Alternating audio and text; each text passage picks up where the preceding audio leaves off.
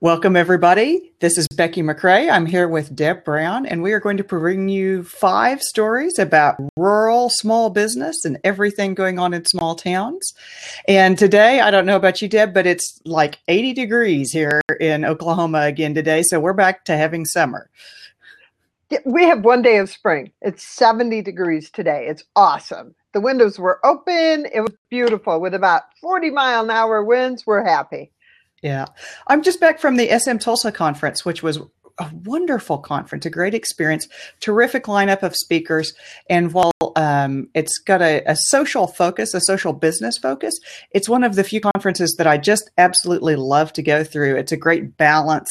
Um, it's well worth the drive to go to. Um, and you're just back from several events lately as well, too. It's been just a little busy, which is great, and even more events coming up. And I was following your speakers online as best I could between Twitter and Facebook. Uh, I'm going to have to come next year. It looked really great. And um, there's some fun stuff coming up in Council Bluffs where I'm going to catch the tail end of the uh, Byways conference that's coming up. So I'm looking forward to that as well. Let's start. We've got some fun stuff. We do have some fun stuff. And so this week, instead of me introducing each story, Deb actually picked all of our stories this week. So, Deb, why don't you introduce our first story? Well, and we're going to start in Canada because, you know, those Canadians, they just tickle me to no end.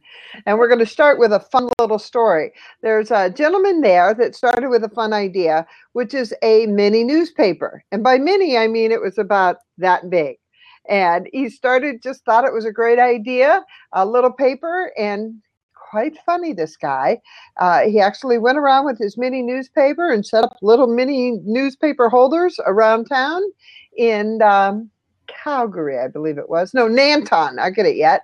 He started yeah. a mini newspaper in a small town full of big ideas. And it was just so much fun to read the article and read what he was doing. And he just, his persistence really paid off. Uh, truly, uh, the value of small town living. What were your thoughts? I liked it for a couple of reasons. The first is he described his little, it's about the size of a quarter of a page. So he described his little newspaper as performance art masquerading as a newspaper. so it's go. not really, and uh, he received the wonderful headline that you knew was coming, which is that this mini newspaper prints all the news that will fit.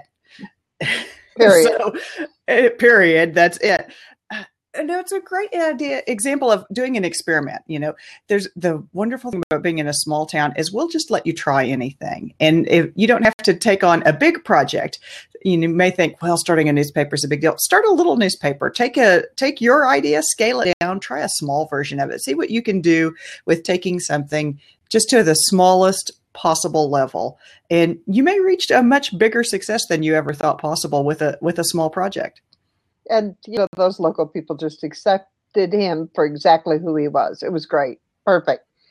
Next up, we're coming back to Iowa to a little town called Saint Saint Ansgar, and frankly, if you threw a nickel up in the air, you'd end up in Minnesota. That's how close it was.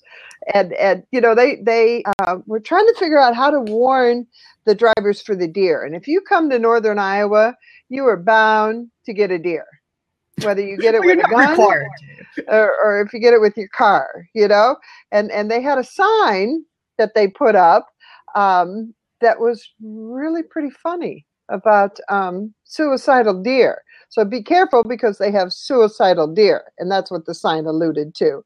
Okay, let's just say the normal signs say deer crossing. Right. The new sign says suicidal deer. Right be careful, suicidal deer. And, you know, I thought it was hysterical, and so did everybody I know. It's like, wow, that's pretty smart. Those deer are suicidal. But some of the people didn't think it was pretty funny. So they got a lot of attention. I thought it was great. They got a lot of good attention.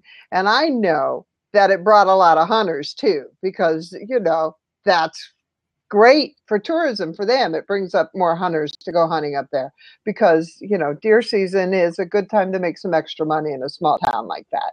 So I think it worked out pretty well for them. You know, I have hit a deer with my car. Who has it? Sorry. And I'm not even in Iowa.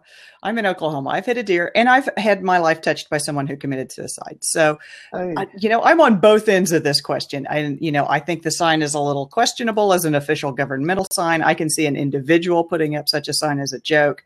Um, Am I offended? No, not really. It's just a sign. But I will say this nothing says small town like a wonderful local controversy like this, and will really just shows you all politics is local and, and nothing gets people as, as riled up as something that's a, a great pure local issue. And and this is a, an example of the kind of thing that happens in small towns. And i'm sure there are people on both sides of this who feel very very very strongly about it. And see i didn't even think about the personal side of it. I just thought it was a funny sign so. Absolutely. I understand. Like there i said i can go. see both sides of this so our next sign, our next one, we travel travel across the ocean. So there um, was a gentleman in India that uh, talked about small town growth. And actually, he, I believe it was a, a, wedding, and he didn't have any place to put up all his relatives that were coming for the wedding. And it created this problem, actually created an opportunity for him. So he figured out how to have a B&B so that he could create small town uh, ecotourism for his small community. And I thought, isn't that just brilliant? How to turn an opportunity into a small town problem into an opportunity. It's everywhere. It's not just in the United States. It's across the world that you that you can turn problems into opportunities uh, out of you know your personal problem. Well, let's make this work, and that's exactly what he did. It is. And he also pointed out that what he's doing is giving people an opportunity to stay with him and experience village life. This ties into some major tourism trends right now of people wanting authenticity, a chance to connect to community. And it's all about connecting with each other as human beings. And so the opportunity to really connect and get a slice of village life is truly the opportunity, whether you are in any country in the world, no matter where you are, because that's the thing we can't get without your personal help. So for a for a business opportunity, uh, the chance to connect people to the way that you just authentically live your life, I think it makes terrific sense, and it is uh, it's a big opportunity that that anybody can take advantage of to try to connect with these major tourism trends that are going right now in favor of rural areas. Yep, just have an experience. And the next one is back to Minnesota, back to northern Minnesota, coming from uh, local news there. It's a little small article, but they really wanted to point out that small town Minnesota is not dying. And I thought it was simply brilliant. They did talk about the 20 to 24 year olds are moving away, but they're going to college. Let them go. And they did mention that all other age groups are coming back, and those that have uh, bought homes for second homes for vacation homes are actually moving there and staying there. And I thought that's just simply brilliant. And it's not seasonal people that are coming that are, that are coming seasonally. They're actually moving there and staying there permanently. So they're speaking to to me, to my audience, you know, that people really do want to live in small towns. And they also had links to other small town articles. And I thought that was pretty nice too. Yes, this is from the smart folks at the University of Minnesota. Morris, their small town group, has done some really major research on this. And um, there's really good hard census data on the fact that we have population moving into almost every single rural county in the United States. We have good solid numbers that show you that people ages 20 to 24 are moving out, but people of all other age groups are moving in. Now, whether that leads to a, a net decline or a net growth for you, but it just shows you that the story is not only about people moving away. We also need to pay attention to the story of the people who are moving in, and we have to give them a chance to connect to our community. We have to be open to the fact that even if we're in a declining population county, we have newcomers, and it's our job to connect with them, welcome them, and make them a part of our community. We all have newcomers. That's right, absolutely. And finally, our last story is a little bit different for us because it talks about somebody that is not using social media, that is not talking about what they do. They're just doing what they do. This young lady, uh, the local paper actually picked it up and it came about as word of mouth.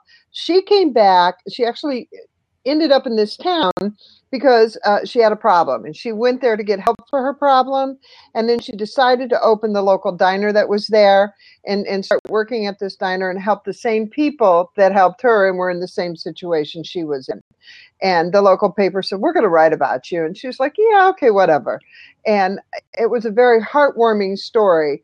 And the community, the town gathered around her and said, Hey, we're going to help you out and we're going to eat here. And it's the regulars, it's that word of mouth that makes her business survive. And I thought that that was pretty cool. And that's what small town people do, whether it's in the paper or not. They support each other. Several people in the article mentioned the sense of community that builds up. This is not just a place to grab breakfast. When you come here and eat, you become part of the community. And they talked about the fact they want to reach out more to students at the local university and bring them into the community as well. The community of people that eat there and connect. They said, you know, it's actually it costs less and the food tastes better than it does at those fast food joints. We really want to reach those those young people and bring them into our, our community. So I love this sense of community. That's some of the things that we do best as small town businesses. It's it's the best of what we do, and so I love to see people that are connecting, uh, reaching out to each other, and reaching to help people to to improve their lives and to make a better life for themselves, even though they have experienced problems. Lots of folks in small towns have gone through some kind of an issue in their life. And so reaching back to help those folks take a step up, that's a big part of, of what we like to think that we do best in small towns. Yeah, we certainly aim to do that for sure. Okay, what's coming up next? This is a good month for us. We have something coming up. You want to talk about it? We do have something coming up. We're going to do a webinar called uh, rural job creation strategies. And it's going to be about serendipity and collisions and the hybrid vigor of ideas. So if you need to do some rural jobs creation in your area, then we welcome you to come to our webinar. You can find it at saveyour.town. There's a link on the homepage there that will take you to the webinar page. And we would love to see you as a, as a, to join us on the webinar. Bring your stories because we're always very interactive on our webinars. We'd love to hear from you then. And the date for that is? April 20th, April 6 p.m. Central Standard Time. And there is a charge for this? It's only $20. Okay. And you can bring a whole bunch of people and watch it at your location, whether that be at your home, at your local library, or at your office. We don't care.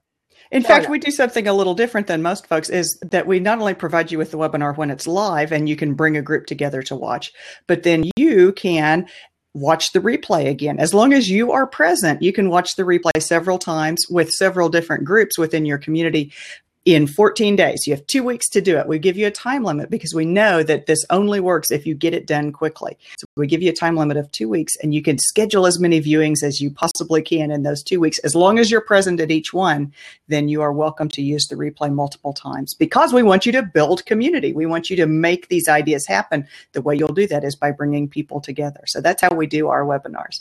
Anything else that we need to mention today, Deb? Nope, we'll probably blab again next week, I think. And we'll just look for it on our Facebook page, which is saveyour.town. We, all right. We're everywhere. We're everywhere. Thank you so much. And we will see you all again next week. Bye bye. Bye now. Okay, recording is